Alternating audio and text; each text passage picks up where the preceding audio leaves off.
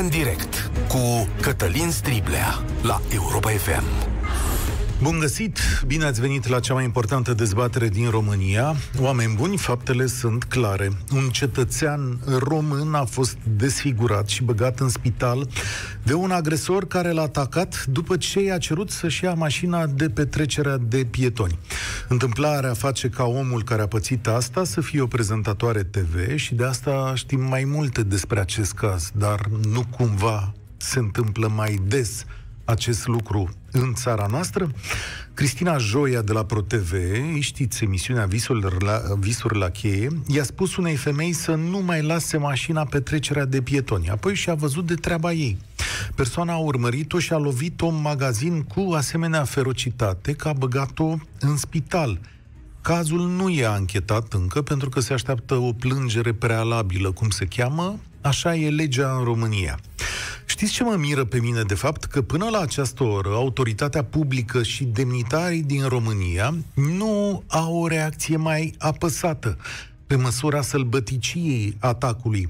Pentru că acest atac este un pumn în fața întregii societăți o invitație la tăcere pentru toți cei care au curaj să spună ceva. Acesta nu e un fapt banal, o altercație între doi cetățeni care au să-și dispute ceva. Acesta este o lovitură dată tuturor oamenilor onești și buni din România care vor reguli. Muțenia noastră, a demnitarilor noștri, nu face decât să le dea apă la moară celor care vor să ne țină la pământ cu ajutorul fricii, da? Frica este arma prin care vor să răstoarne traiul bun și corect al nostru și al celor care vor lege în țara asta. Iar dacă tăcem, o să dăm impresia că suntem intimidați. De asta am, am ales astăzi să vorbim despre acest lucru. O societate nu poate trăi sub presiunea impostorilor și nici a nemernicilor de tot felul. Nu e de ajuns că suntem zilnic conduși de cetățeni care fur, care nu se pricep, care nu știu să ne conducă. An de zile ni s-a spus că trebuie să fie cum vor ei. S-au modificat legi, au adus infractorii la masa oamenilor onești. Nu trebuie ca astăzi să acceptăm să fim loviți când cerem respectarea legii. Priviți ce se întâmplă zilele astea. Avem nevoie de reguli ca să trecem de această perioadă dificilă. Orice om cu scaun la cap încearcă să respecte aceste reguli, reguli care vin să spună că e un pic mai bine pentru familia noastră și cei din jur. Dar în fiecare zi suntem supuși unei presiuni de natură inversă. Alții aleg pentru noi să nu poarte mască, să intre în aglomerație, să se vânzolească, să fie nepăsător la viața mea și a voastră. Ați încercat vreodată să le atrageți atenția celor care nu poartă mască și să vedeți ce se întâmplă? Ați văzut cumva că vă uitați după mărimea celui cu care stați de vorbă? Ați văzut că au reușit să ne inoculeze sentimentul acesta de frică? Și ai început să te gândești de două ori dacă e să-i spui ceva cuiva. Te uiți și nu știi ce să faci pentru că nu știi ce o să pățești gestul de a nu respecta regula te lovește în față, dar știi că dacă spui ceva, poți chiar să o pățești, ca așa e la noi. Statul te-a părăsit, cei de lângă tine nu prea au curaj, lumea pe care am construit-o e o lume în care tu trebuie să-ți vezi de viața ta. Ei bine, această femeie, Cristina Joia, s-a comportat normal ca într-o lume civilizată și a spus ce crede. Ori dacă astăzi nu vorbim pentru ea, o lăsăm singură. Și mai e ceva. Noi pierdem o luptă care o să ducă la multe necazuri. Dacă nu respectăm regula, oamenii o să moară cel puțin azi în epidemie. Prieteni, aici nu este estul sălbatic. Aici e o țară cu cetățeni. Și de asta eu la 0372 069 599 vă întreb în felul următor. Mai ai curaj să cer respectarea unor reguli în public? Ce s-a întâmplat în momentul în care l-ai confruntat pe cel care nu vrea să respecte o regulă? Cum crezi că pot cetățenii obișnuiți să impună respectarea regulii și a civilizației în această țară? Și care ar trebui să fie consecințele acestui caz sfidător pentru întreaga opinie publică din România? 0372069599 România în direct începe cu Tudor. Bine ai venit! Bine v-am găsit, domnul Cătălin. Uh, la întrebarea directă dacă mai avem curaj și dacă ni s-a întâmplat ceva, da, mai avem curaj. Uh, la lucruri minore, ceea ce am pățit eu de multe ori în trafic este, unul, fie nu acordă prioritate sau intră pe contrasens în momentul în care îl avirează stânga. Na, trebuie să fim și un pic mai cumpătați în domeniul traficului și dacă vreau să-i arăt ceva, doar arăt la obraz, că mm-hmm. trebuie să-i respecte și pe ceilalți. Și cu asta ce am rezolvat? Uh, dar, uh, iarăși, consecințele contează foarte mult. Și cu ce preț ne-am putea alege dacă dăm peste o persoană mai uh, arogantă și mai uh, recalcitrantă. Cinstit spune, te gândești de două ori când să faci treaba asta? Dacă o fac, o fac într-un mod civilizat. Mm-hmm. Dar te gândești de două ori. Nu evita răspunsul, că e important. Da, mă gândesc de două ori. Mm-hmm. Pentru că știu foarte bine că trăim într-un sistem în care nu ești apărat de lege deloc. În momentul în care legea nu acționează în favoarea păgubitului, celui care este păgubit, uh, nu ai o siguranță că și celălalt se gândește de două ori. Și a mai fost un caz anul acesta sau anul trecut când cineva a fost lovit dur chiar în scara blocului, nu mai știu în ce caz, și s-a ales cu vătămări corporale destul de grave și ur- urma ca cel vinovat să fie într-un fel uh, scutit de lege.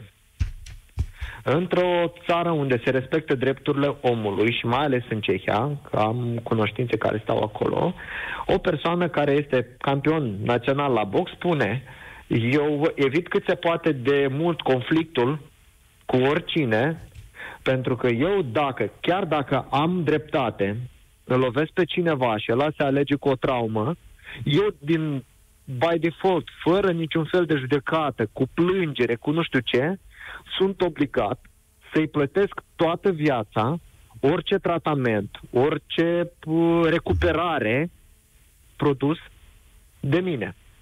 Adică dacă ăla se trezește sau medicul lui se trezește că pentru a se recupera mai are nevoie, nu știu unde să se ducă, la tratament balne oclimaterice și nu știu unde, din cauza traumei respective, eu îi sunt obligat să-i plătesc toată viața. Da, și aici ești obligat să-i plătești o sumă mare. Îți mulțumesc tare mult, Tudor. În august, o femeie din Mizil a fost plasată sub control judiciar după ce l-a agresat pe jandarmul care a vrut să o legitimeze pentru că nu a purtat mască într-un magazin. Da, momentul a fost filmat, înțelegeți dumneavoastră? Iar femeia devine agresivă, deci ea nu avea mască, îl îmbrâncește pe jandarm, îl scuipă și îl lovește cu piciorul. Asta se întâmplă în România și, atenție, se întâmplă cu un bărbat care era și expresia autorității și era atacat de o femeie. Eu înțeleg că pandemia scoate cei mai rău din noi, dar cred că a și găsit un teren foarte fertil în această țară. Noi suntem supuși, sau oamenii onești din această țară sunt supuși unei agresiuni în fiecare zi și ea are mai multe tipuri. Oana, bine ai venit la România în direct. Bine v-am găsit. Este o emisiune extrem de interesantă și sunt foarte bucuroasă că am reușit să, să intru în direct. Uh, părerea mea este că um, trebuie, suntem obligați, moral, civic, să răspundem uh, tuturor provocărilor de acest gen negative, din păcate. De ce spun acest lucru? Pentru că acea... Uh, mă auzit? Da, te ascult cam de aceea.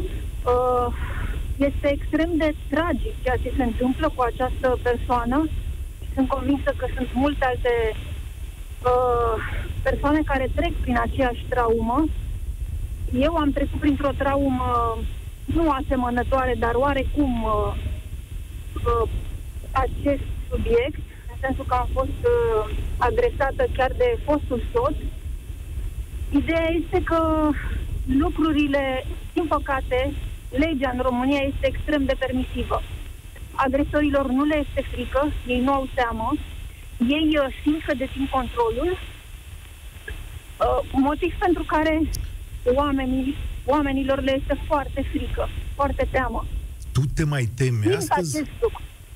Uh, mă tem uh, pentru că îmi dau seama că dacă un om cu care am locuit un număr foarte mare de ani împreună a reușit să mă destabilizeze și fizic și psihic uh, și a putut să creeze o dramă, de ce n-ar putea să facă unul străin? Și ai curaj Dar să-i cu toate spui... acestea, Așa, da. Deci eu, dacă eram o persoană în apropierea acelei femei, trebuia să reacționez. Eu reacționam, deși sunt un om extrem de traumatizat. Acum nu mai este teamă de fostul meu soț. Dar moral, eu știu că nu am fost apărată niciodată. Eram în uh, trafic, de exemplu, eram cu copiii de mână, eram cu copiii în diferite situații și eram agresată pe stradă sau în magazin în preajma școlii și nu reacționa nimeni. Nimeni. Oamenii se făceau că nu văd. Eu înțeleg suferința acelei femei. Și a oricărui om care se află într-o astfel de situație. Este atât de dureros, nu stânjenitor, e atât de puțin spus. Cum să vezi o femeie într-o traumă, într-o suferință și tu ca om, unde e moralitatea? Unde este... Uh, de, aici nu mai ține nici de, de, de, de situația civică în care ne... Dom'le, ca om, cum reacționezi? De ce nu reacționezi? Un om are nevoie. Pentru că Și ani de atunci tu ce zile... faci? Întorci spatele? Am de ce? să-ți Pentru dau că un lor nu răspuns. le este frică. Ani de zile, întreaga societate românească, cei mai slabi au fost supuși unei agresiuni continue. Agresiunea asta a fost fie de natură fizică, la nivelurile mai de jos, dar a venit și sub natura unor presiuni mediatice, politice. Nu uita că în țara asta infractorii s-au suit până în vârful piramidei Exact. și le-au spus oamenilor că regulile trebuie contrafăcute. Și ei în fiecare zi au văzut că regula se schimbă, că statul nu ține cu ei, că nu sunt apărați. Pas cu pas oamenilor li s-a făcut frică. Și a venit o nouă generație, îți mulțumesc tare mult, și a venit o nouă generație în care, precum Cristina Joi, au spus, domnule, vezi de treaba ta. Noi trebuie să avem niște reguli aici.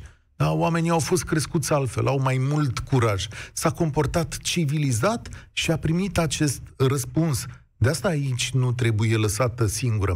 Mihaela a venit la România în direct. Mihaela, Da, salut! bună ziua! Uh, Mă bucur că am reușit să vă prind. Uh, Am ascultat și i-am ascultat și pe cei de dinaintea mea, pe antevorbitorii mei. Uh, Sunt și absolventă de asistență socială, apropo de reacții sociale și cadru didactic în același timp. Am uh, urmărit reportajul uh, Cristinei Joia și chiar am fost foarte șocată și surprinsă să văd ce s-a întâmplat și cum, uh, cum descria practic uh, lipsa de reacție a vânzătoarei și a celor din jurul ei și este o mare problemă cu care ne confruntăm. Uh, mă întrebam și chiar discutam cu soțul meu văzând reportajul uh, ce e de făcut. Uh, pentru că eu sunt o persoană care reacționează câteodată impulsiv, deși știu că asta nu ajută, adică aș fi intervenit.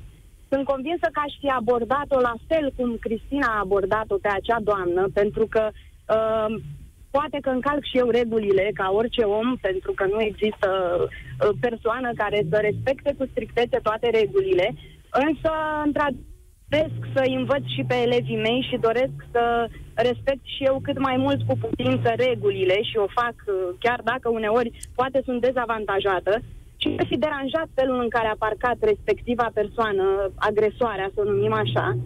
Însă, a foarte mulți oameni se tem și mi s-a spus și mie personal să nu mai reacționez pentru că o să mi-o fur, Mhm. între ghilimele. Da, da, da, da. da. Uh, Stai sincer, liniștită, vezi de treaba ta.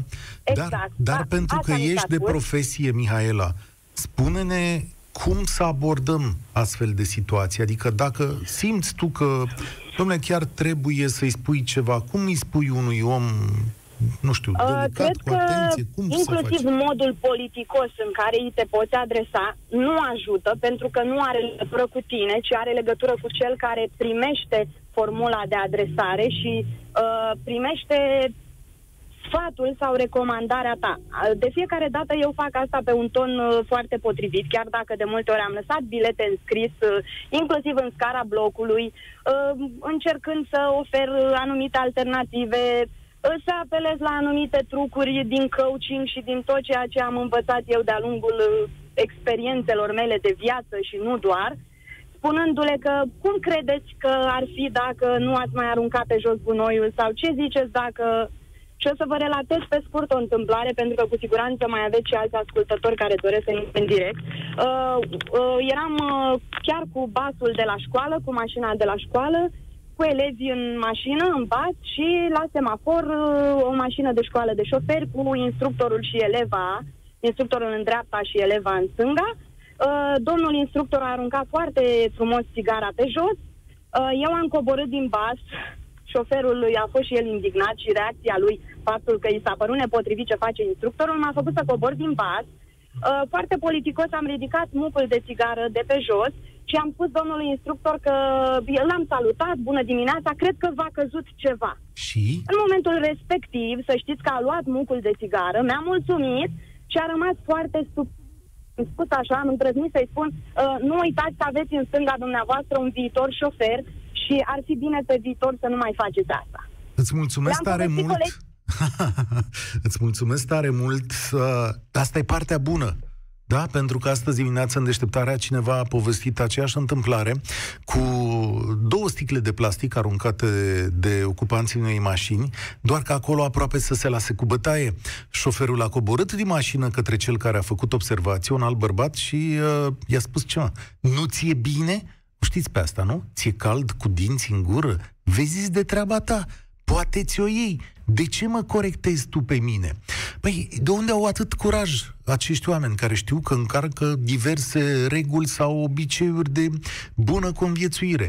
Au curaj pentru că în fiecare zi la televizor îi văd pe niște băieți care încalcă regula. Cei mai importanți decidenți ai spațiului politic românesc, da, și în societatea românească sunt aiurea în tramvai cu regulile, cum se spune. Ba, mai fac câte o nefăcută, ba, nu poartă mască, ba, răspund în momentul în care li se atrage atenția, dar ce ai cu mine, bă? Și atunci, sigur că toată lumea este invitată să facă chestiunea asta. România e o agresiune perpetuă. De câte ori nu vi s-a întâmplat să vă certați de la un loc de parcare? Da? Lăsați în fața unor astfel de confruntări tot de decizie politică incorrectă. Mihai e la România în direct. Bine ai venit! Bună ziua, domnul Cătălin și ascultătorilor noastre. Mai ai curaj Bă... să îi spui cuiva, poartă nene, mască sau ai grijă? Nu, în principiu nu. Uh, problema este mult mai complexă din punctul meu de vedere și pleacă în primul rând de la educație. Sunt uh, 30 de ani în care în școală nu s-a pus deloc problema educației copiilor. Nu s-a mișcat niciun deget pentru... Deci am fost uh, mai preocupați de partea de religioasă, ca să spun așa. Nu ca a strica, dar nu s-a dat niciun pic de, uh, de importanță culturii și a civilizației, ceea ce, din punctul meu de vedere, se vede în ziua de astăzi. În al doilea punct, din în alt uh, ordine de idei, în principiu, nu numai în România se întâmplă ceea ce se întâmplă. Se întâmplă în toată Europa. Eu cred că este un plan uh, prin care uh, sunt ridicați la un rang cei care uh, fac uh, răutăți, astfel încât ca noi, cei care respectăm regulile, să fim, uh, să fim cu minți. Dar nu știu ce să zic, uh, adică de ce ai impresia asta că această agresivitate se manifestă peste tot în uh, Europa? Sigur, eu nu exclud că sunt bătăi, încăierări între oameni, vătămări corporale și așa mai departe. Exact. Dar parcă e o scenă pe care n-am văzut-o în vizitele mele pe alte meleaguri. O mașină lăsată pe trecerea de pietoni, după care șoferul care încalcă regula luându-se la palme cu uh, un altul care i-a reproșat ceva. Nu știu. Da, noi nici nu trăim foarte mult acolo, dar uh, acolo există, uh, în principiu, nici nu ar trebui noi să ne facem, uh, să facem o observație cealaltă. Avem atâtea structuri de forță, jandarmerie, poliție, poliție locală și de câte ori nu am văzut noi în trafic, poliția trecând pe lângă persoane care au procedat incorrect din punct de vedere al circulației sau al bunului simț și nu, nu se face nimic. Deci trec ca și cum nu s-ar vedea, ca și cum nu i-ar vedea. Poliția locală, vă spun, eu locuiesc în Pitești de multe ori, îi văd stând prin parcări, uitându-se pe telefoane, deci n-au nicio treabă. Stau pur și simplu să treacă timpul, să-și ia banii, să facă cei 50 de ani să iasă la pensie și să-și vadă oamenii de viață în continuare. 45 deci, de ani, da? Adică nu chiar 45, mă rog, am fost puțin... Da, uh, mai... ai fost darnic. Da, darnic, multă da. lume deci are acest sentiment. Deși astăzi, ca urmare a presiunii publice, îți garantez că doamna Joia va fi vizitată de doi ofițeri de la poliție, sau cum se cheamă acum, care o vor ajuta și care vor rezolva cazul ăsta cu celeritate, cum se spune, cu prioritate. Vrei să pui pariul ăsta cu mine? și cazul va ajunge în instanță și în instanță se va pierde. Deci nimeni nu va mai urmări până la capăt sau va urmări, vor urmări foarte puțini oameni și nu chiar am auzit în, în buletinul nostru de știri cum că riscă până la 10 ani de închisoare. Dar asta e ce riscă, ce sperăm noi. Dar ceea ce se va întâmpla va fi cu totul și cu totul altceva. Da, vom vedea în fața... Fiindcă acolo ne lovim de, de instanțe și instanțele sunt îngăduitoare și există tot felul de portițe și, de fapt, se pierde și ne trezim că, de fapt, nu se întâmplă nimic. Îi iau un an cu suspendare sau doi sau... Și persoana e foarte mulțumită și în continuare își vede de viață și același comportament. Deci nimic, nimic. Nu se scot Adică nu se urmărește un caz ca acesta să ne spună, domnule, uh, persoana a dat o palmă și să știți că a luat șapte ani. Și dacă s-ar uh, spune pe post pe posturi foarte mm-hmm. mult acest lucru, fiecare s-ar gândi de două ori, că oricât de bine ar fi la pușcărie, nu e, nu e chiar, chiar des. Îți mulțumesc, Mihai. Ai spus un lucru foarte interesant apropo de educație, că nu facem educație. Ieri am făcut un interviu cu profesora Mihaela Miroiu, care spune așa, în România, școala nu pregătește elevul deloc pentru viața de adult. Nu-l învață ce înseamnă să fii mare, să respecti anumite reguli în relațiile cu ceilalți, cum să te comporți în societate, în compania în care lucrezi, atunci când ești abordat într-o astfel de situație. Noi nu facem tipul ăsta de educație, pentru că școala nu se ocupă de lucrurile de genul acesta. Doinița e la România în direct. Salut, Doinița! Da, bună ziua! Eu sunt uh, un uh, cadru medical din ambulanță, proaspăt uh, ieșit, ca să spun așa, dintr-o stare gravă provocată de acest COVID. Uh, sunt unul dintre oamenii care am reacționat permanent la, ca să spun așa, încălcările legii Uh, și din punct de vedere profesional, dar și civic, și ca și persoană civilă. Uh, acum, cu atât mai mult, după ce am scăpat ca prin urechile acului, uh, nu cred că aș mai putea ocoli vreodată o persoană care nu respectă regulile astea minimale. Deci eu nu pot să cred că încă mai există oameni care nu pot purta o mască deși nu pune viața în pericol nimănui, deși nu este un lucru care să îngreuneze în vreun fel activitatea ori cu cărui fel de persoană, iar uh, referitor la ce spun antevorbitorul meu, că școala nu pregătește oamenii pentru nimic, elevii, nu îi pregătește pentru viață, eu cred că, de fapt, va- marile valori vin din familie. Deci eu știu că părinții mei acum 50 de ani sau 40 și ceva de ani permanent îmi spuneau să nu faci rău, să nu jignești, să nu ocolești rău niciodată, să nu ocolești binele niciodată, să nu eviți să faci bine.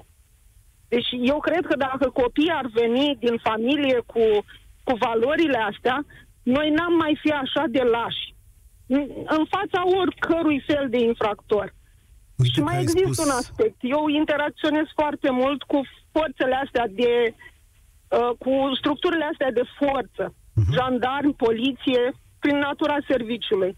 Uh, vă spun că sunt atât de terorizați, dar eu cred că asta este de fapt o lașitate din partea lor. Cum adică și sunt o formă de a-și ascunde uh, coruptibilitatea.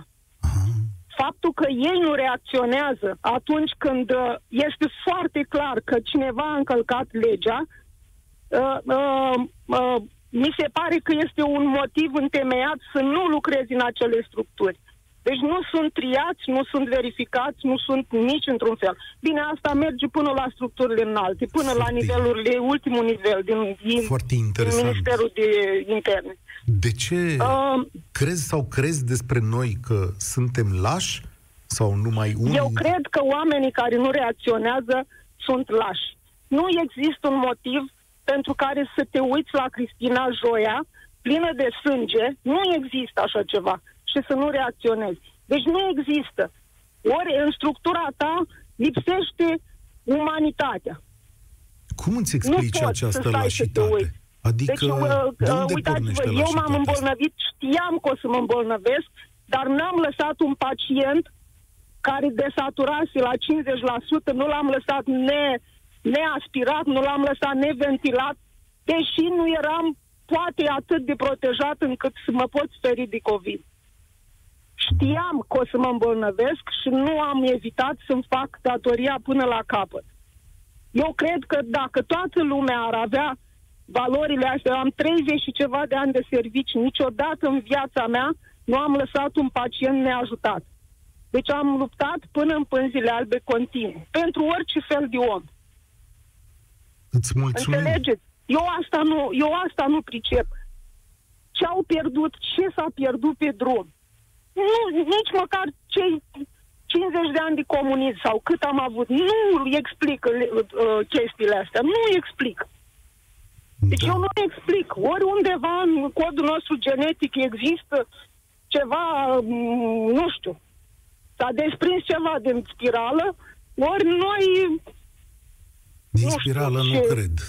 Nu cred că suntem diferiți față de alții. Îți mulțumesc tare mult, Doinița, în primul rând, pentru munca pe care o faci în fiecare zi. Extraordinari oameni avem în uh, România. Problema este că eu cred că ei sunt supuși zilnic unei agresiuni prin care li se spune vezi, spă de treaba ta, lasă-l mă să moară că e treaba lui și așa mai departe. Foarte puțini hotărăsc și reușesc să treacă aceste bariere care omenește sunt greu de trecut, pentru că e mai comod să-ți vezi de treaba ta. Până la urmă ai scăpat și astăzi, nu? Mihaela, bine ai venit la România în direct. Care ar trebui Bună să fie ziua. consecințele acestei povești după ziua de azi? Bună ziua și bine v-am găsit. Uh, la fel cum zicea Doinița și aș vrea un pic să întăresc ideea ei. Și eu sunt cadru medical, lucrez în Timișoara la o clinică privată, cu medici de familie și tot timpul ne, ne confruntăm zi de zi cu pacienți care nu poartă corect masca. Le spunem uh, mai mult e respectul lor față de noi, că mulți nu înțeleg purtarea măștii, ce rol are. Iar de aici aș vrea să dau exemplu doar de două întâmplări din miile pe care le-am avut eu personal. Uh, în tramvai, venind către lucru, patru polițiști, urcându-se în tramvai, fără mască. Asta cu două săptămâni. Le atrag atenția și îmi spun, haideți, domnișoară, vedeți-vă de călătorie. Hm. Și? Iar când am fost pregătită cu telefonul să-i filmez și să le cer explicații, să le spun că este dreptul meu pentru ca ei să poarte mască, este dreptul meu de a nu mă îmbolnăvi, au coborât la următoarea stație. Al doilea caz, uh, cred că acum trei săptămâni sau o lună eram cu soțul într-un oficiu poștal și la fel, doamna de la poștă era de dimineață, purta masca sub nas, un alt domn era cu masca sub bărbie, restul eram cu mască. Bineînțeles, eu nu pot să tac. Deci, cred că într-o zi, cum ziceau antivorbitorii, mi-o voi lua. Dar nu voi regreta, deoarece am atras atenția. Doamna îmi răspune că ea nu suportă 8 ore să țină masca, că e o prostie masca, că nu o lasă să respire. Nu este adevărat. Un alt domn care purta masca sub bărbie m-a tras atenția și a început. Da, cine ești tu? Da, ce e treaba ta? Da, vezi tu de treaba ta? Și tot felul de astfel de discuții. Da. Știi, uite, sunt foarte interesat de o chestiune. Când oamenii vin la clinică și nu respectă regulile, se întâmplă ca ei să nu recunoască nici măcar autoritatea medicală? Nu e vorba de a recunoaște, ei recunosc. Uh, unii se contrazic cu noi, alții spun, uh, ok, îmi cer scuze, uh, se așează masca cum trebuie. Uh, În timpul de așteptare, 10-15 minute până intră în cabinet, iarăși se întâmplă să aibă masca dată sub nas, iarăși le atrag atenția, iarăși zic scuze, pe urmă intră în cabinet, își văd de treabă, când ies pe stradă, îi vezi iară cu masca sub nas sau... Deci oricât ai explica, oricât ai spune, cum spunea și Doinița, în primul rând, nu avem curajul de a ne cere drepturile noastre pentru noi, pentru că în cazul COVID-ului purtarea măștii e un respect față de cel de lângă noi și în al doilea rând nu înțelegem anumite lucruri, nu vrem să le înțelegem unii din noi sau alții efectiv nu ne pasă. Cum mai zic alții, pe ești dator cu o moarte. Din ce mori mai contează? Sigur că da. Dar alții avem copii acasă, alții avem părinți acasă, alții chiar vrem să ajungem la anii bătrâneții. Ah, Îți mulțumesc tare mult pentru mesajul, uh, pentru mesajul tău. E bine că avem în continuare oameni care sunt uh, curajoși. În octombrie, pe 2 octombrie, o femeie a ajuns la spital după ce a fost bătut uh, crunt într-un autobuz din Suceava. Aici era fenomenul invers, să știți. Ea tușise în mască, da, adică a purtat mască în autobuz, a tușit, a avut un acces de tuse, da, și uh, un bărbat din autobuz a încercat să-și facă uh, dreptate, ca să zic așa, în sensul că omoară COVID-ul, a bătut-o pe femeia respectivă, a fost atacat la rândul de un polițist, mă rog, pus la punct, să nu-i zicem atacat, un polițist care era în autobuz și uh, a rezolvat situația pe loc. Încă o dată, e, pandemia asta scoate cei mai rău din noi, dar eu cred că în România problema e ceva mai gravă de atât. Cred că și-a găsit un loc în care nerespectarea regulii e la locul ei, ca să zic așa, are un loc înalt. Răzvan, bine ai venit la România în direct. Salut, domnule. Cum ești? A- Ce fel de persoană ești? Atragi atenția? Ești hotărât sau te gândești de două ori? Mă gândesc de două ori, um, spre diferență de soția mea, care e destul de uh, directă, să spunem, și destul de fără filtre când este vorba de atras atenția. Uh, îmi asum faptul că tot încerc să o ponderez câteodată pe, pe aspectele astea fix din, uh, din uh, raționamentul siguranței uh, față de ea. Uh, eu am o observație de făcut. Uh, Cred că până la uh, educația din școală, până la educația părinților, știu, po- poate sună absurd ce spun acum, uh, cred că media este principalul formator de opinie și de comportamente sociale.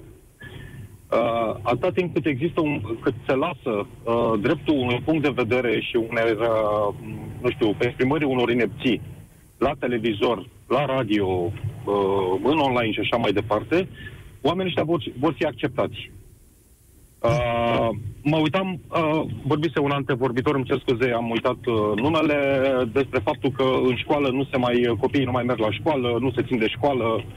Păi, în condițiile în care sunt uh, prezentați în sesiunile de BAC uh, copiii care au picat la examen și sunt întrebați și mai mult timp aloc uh, să întrebe pe acei șmecherași care au picat BAC-ul râzând că ei sunt șmecheri și că vor merge să lucreze în Anglia, în Germania și că nu interesează BAC-ul percepția generală este construită fix pe baza acestor puncte de vedere care există. Da. Defecte. Avem Cred că... O, te rog. A, avem o reală problemă din acest punct de vedere. Dar, pe de altă Da. parte, știi cum e? Ăsta e un cerc vicios. Nici media nu poate ignora lucrurile hâde din societate, da? Și astea se alimentează unele pe altele. O să fii Sunt fer surprins... convins, da. O să fii ferm surprins dacă îți spun acum cum funcționează uh, audiențele la televizor. Uh, Uh, am, am oarecum o idee despre asta și înțeleg foarte bine ce înseamnă și aspectul, hai să spunem comercial, aspectul de business al unei, uh, unei uh, structuri media. Uh, mi-ar face în schimb să văd la un moment dat un pact, un pact al uh, trusurilor de media sau al câtorva trusuri de media sau uh, uh, mijloace media, un pact de moralitate. Un pact în care, în momentul în care apare un impresar, și cred că îți amintești uh, foarte bine episodul când un impresar uh, uh, notoriu, să spunem la noi, a scuipat în uh, direct la televizorul un coleg de-al tău, uh-huh. uh, consider că sunteți toți colegi, uh, omul ăla n-a dispărut de pe ecran. N-a Omul ăla a, dispărut. tot, a apărut. Uh, n-a A tot dis- perseverat. Da, unii l-au dat afară, alții nu l-au dat afară. Vorbești de Giovanni Becali, da? Exact, După- aș vrea să nu dau nume, dar aici, Aici, e, da, să știe toată lumea întâmplarea. E, Da, uh, este unul dintre exemple. Exemple din categoria, uh, nu știu, uh, un uh, uh, uh, fotbalist care reacționează nu știu cum în uh, public, uh, un fotbalist care își uh, uh, lovește soția, partenera de viață sau, nu știu, X exemple. Și aici vorbim de persoanele uh, cu un anumit caracter public, să spunem.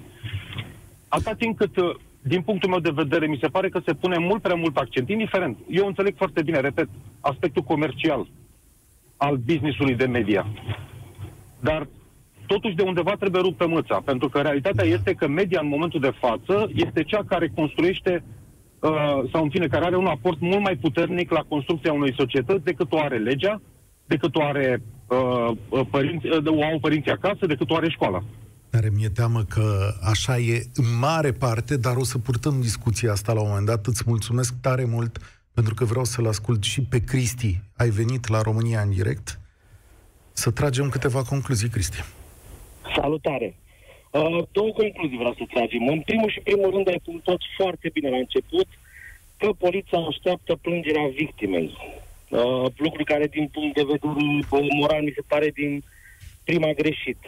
În condițiile în care o persoană este atacată, cum susține cu un obiect contundent, lovită în zona capului, deci clar, nu cu uh, intenția de a fi aplicată o scurtă corecție, lovit, bătută peste picior și atât, da, este lăsată pe jos, aproape de inconștiență, deci nu este încadrată la tentativă Uite. de omor, iar poliția se autosesizează și Avem- lasă această perioadă de timp. Să știi că acum văd și eu această informație, o primesc acum, deci s-au autosesizat pentru săvârșirea infracțiunii de lovire și alte violențe și desfășoară activități pentru depistarea autorului și pentru stabilirea tuturor împrejurărilor. Deci au uh, cedat presiunii publice și acum ei fac activitatea asta pentru că, da, vorba ta s-ar putea să fie tentativă de omor, deși nu e trecută per se în uh, acest comunicat al uh, biroului de presă al poliției. Da, dar dacă era Capitalei. vorba de o persoană simplă, care nu se mediatiza, știi care era cursul atunci? Da, Acea știu. persoană ajungea în spital, După uh, victima care- lua contact cu agresorul, se rezolva tacit și Așa. asta era și se, se mergea Așa. mai departe. Zi mai Și a departe doua chiar. Speță, a doua speță, tot uh, din partea poliției care practic uh, demoralizează victima personală. În urma unui incident, de, nu în trafic, cu un taximetrist care și-a aruncat scrumiera pe jos, ți-am atras atenția. La 500 de metri distanță, taximetristul m-a urmărit, s-a pus cu mașina în fața mea la semafor, a coborât cu un cuțit și a introdus cuțitul în învelopa din partea stângă fața mașinii. S-a dus înapoi în mașină și a plecat. Asta întâmplându-se într-o zi din cursul săptămânii la 9 dimineața. Apel la 112, răspunsul poliției, care a fost? Mergeți la cea mai apropiată secție de Secția poliție și poliției, depuneți plângere. sigur că Da, cunoaștem. Cristi, îți mulțumesc. România în direct se încheie aici cu o rugăminte sau un îndemn. Fiți curajoși pe mai departe, pentru că o să se găsească oameni care să vă sprijine. Ca răul să triumfe este de ajuns să nu facem nimic. Atât cât se mai poate face, poate facem câte ceva mai departe. Vă mulțumesc tare mult. România în direct se încheie aici. Eu sunt Cătălin Striblea. Spor la treabă. Participă la România în direct de luni până joi de la ora 13 și 15 la Europa FM.